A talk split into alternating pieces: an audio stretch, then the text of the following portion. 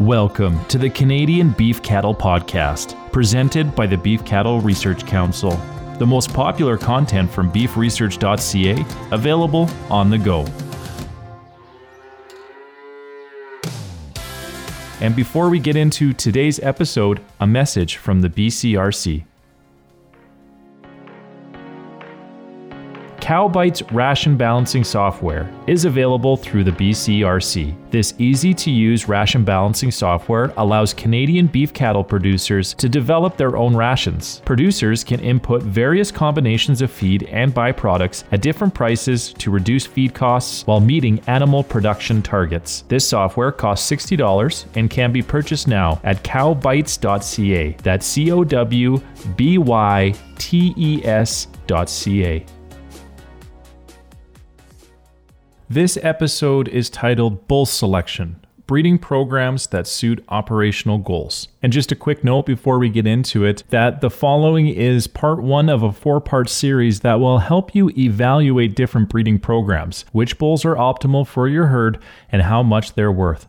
There are a range of different beef operations in Canada and there's no one breeding program that is optimal for all operations. Breeding programs will be determined by operational goals and the management practices that fit those goals. Here are some examples. A producer that sells wean calves at auction may choose a crossbreed program with high calving ease and a focus on performance gain from hybrid vigor. Or they may prefer the uniformity of a purebred program with reputation premiums. A producer that retains heifers and is looking for maternal replacements may be focused on maximizing the performance through inbreeding and outcrossing within a single breed. Or they may develop F1 crosses with higher reproductive performance and longevity. These choices may be limited by the number of breeding fields available or the number a producer is willing to manage. There are a variety of breeding programs available, and effective sire selection requires an understanding of the characteristics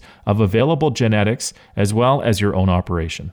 Purebred and crossbred cattle. We all know that each breed of cattle has distinct traits that allows them to excel in different geographical or management environments. Depending on the goals of the operation, a sire can be chosen that has the potential to make positive changes for your operation in the areas you've identified for improvement. Now, in the episode show notes, there's a link to a table to this article that's posted on the BCRC website that has the comparison between beef cattle breeds in Canada, purebred. Now, the advantage of the purebred or straightbred approach of using only one breed is a homogeneous herd where cattle responses to environmental and nutritional factors are easier to predict. There will be consistency in nutritional needs, weaning, yearling, or finishing weights, and days on feed. The largest advantage is the ability to market a relatively uniform product, but ease of planning and providing breeding stock for commercial operations intending to maximize hybrid vigor may also be considerations. Inbreeding.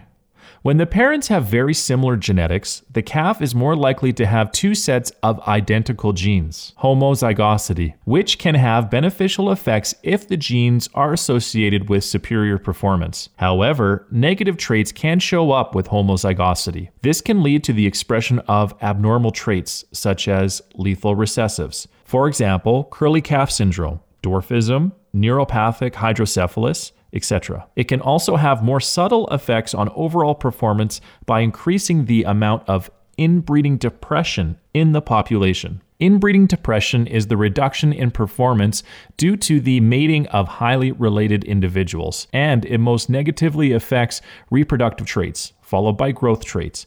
But it does seem to have little effect on carcass traits. It is associated with an increased percent of open cows and stillbirths with decreased levels of survival, growth, and overall performance. Generally, caution must be exercised when inbreeding, as there are a high risk of performance reduction if the breeding program is not managed very carefully. Three common purposes of inbreeding are two. Number one, test a bull for the presence of undesirable genetics that show up with inbreeding.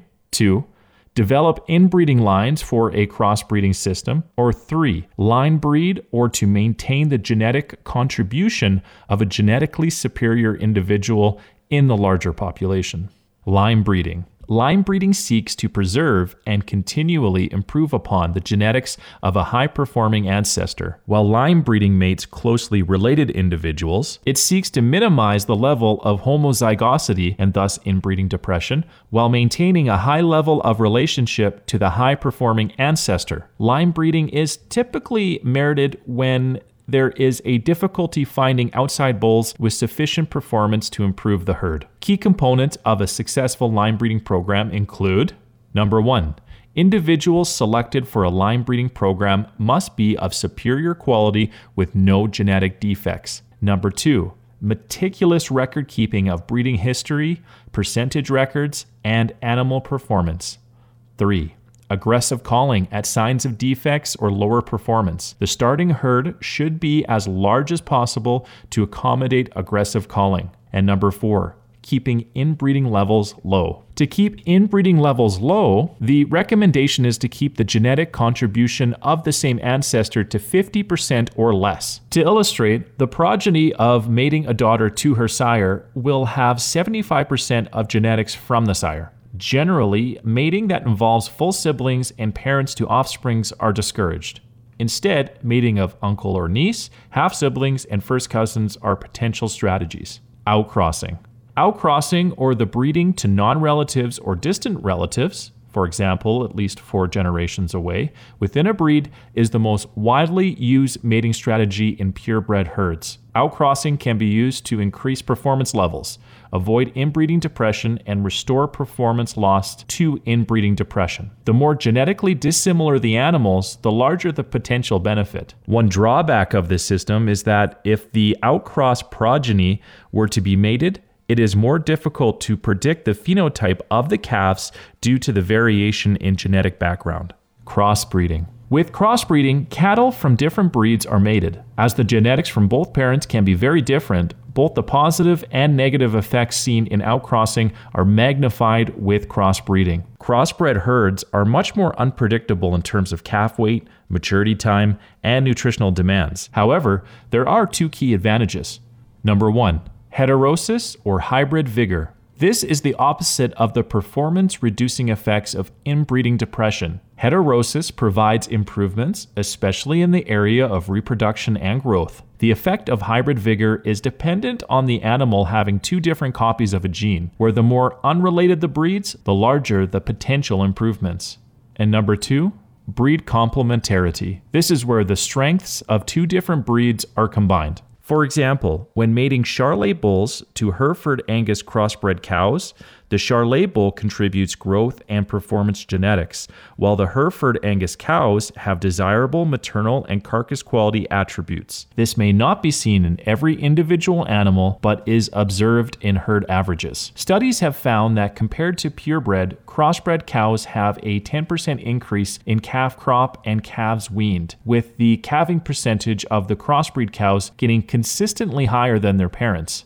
This study showed that crossbred cattle are seven kilograms heavier and nine days younger at puberty than their purebred counterparts. So, this does show that crossbreeding improves reproductive performance, longevity, and maternal ability of the cow. This is manifested through increased calf survival rate as well as an increased weaning weight. Overall, the performance improvements from crossbreeding can have significant impacts on the bottom line of beef producers. There are many crossbreeding strategies too. For example, two or three breed rotation, terminal cross, bull rotation, or composite breeds. A terminal cross is where both parents are purebreds of different breeds, and the resulting calves are a 50 50 mix. However, to maintain this specific breed ratio, replacement breeding stock from the purebred herds must be used instead of rebreeding the offspring. Another strategy is mixed breeds where multiple breeds are used without maintaining specific ratios of each breed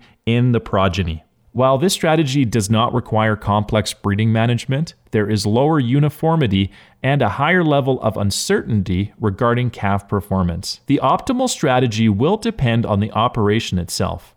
For example, if calves are sold at a pre sort sale or are part of a large group and able to fill an entire feedlot pen, uniformity becomes less important. For further information on crossbreeding, you can check out the links in the show notes. There are also challenges and considerations associated with a crossbreeding system, like a small herd, for example, less than 50 cows, can limit choice in crossbreeding strategies a higher requirement for breeding pastures and bull breeds for the more complex crossbreeding strategies, for example, rotational systems. More record keeping and cow identification, as the current breed composition of cows can affect sire and heifer replacement selection. Less uniformity in progeny. No crossbreeding system can overcome low quality bulls. So, in conclusion, there is no one size fits all solution or breeding program that is best for all scenarios, as the right genetics depend on the individual operations. This is really important. The key determination factors include the management style of the operation, heifer retention, for example, terminal versus maternal sires, number of breeding fields, and time of marketing. For example, a farm that auctions their calves at weaning may choose a mixed breed program with high calving ease, while a farm that direct markets their beef may prefer the uniformity of a purebred program. There are many different types of bulls available. An effective sire selection requires an understanding of the characteristics of the available genetics as well as your own operation. Deliberate alignment of the bull's genetics to your operational goals will contribute to enhance revenue and reduce costs. Thank you for listening to this week's episode. You can find all relevant links and information at beefresearch.ca or in the show notes. The Beef Cattle Research Council is funded by the Canadian Beef Cattle Checkoff and strives for excellence in the production of Canadian beef, cattle, and forage through research, innovation, and extension. Tune in every Tuesday as the Canadian Beef Cattle Podcast delivers straightforward insights, expert information, and a wealth of practical knowledge for Canadian beef producers. Subscribe now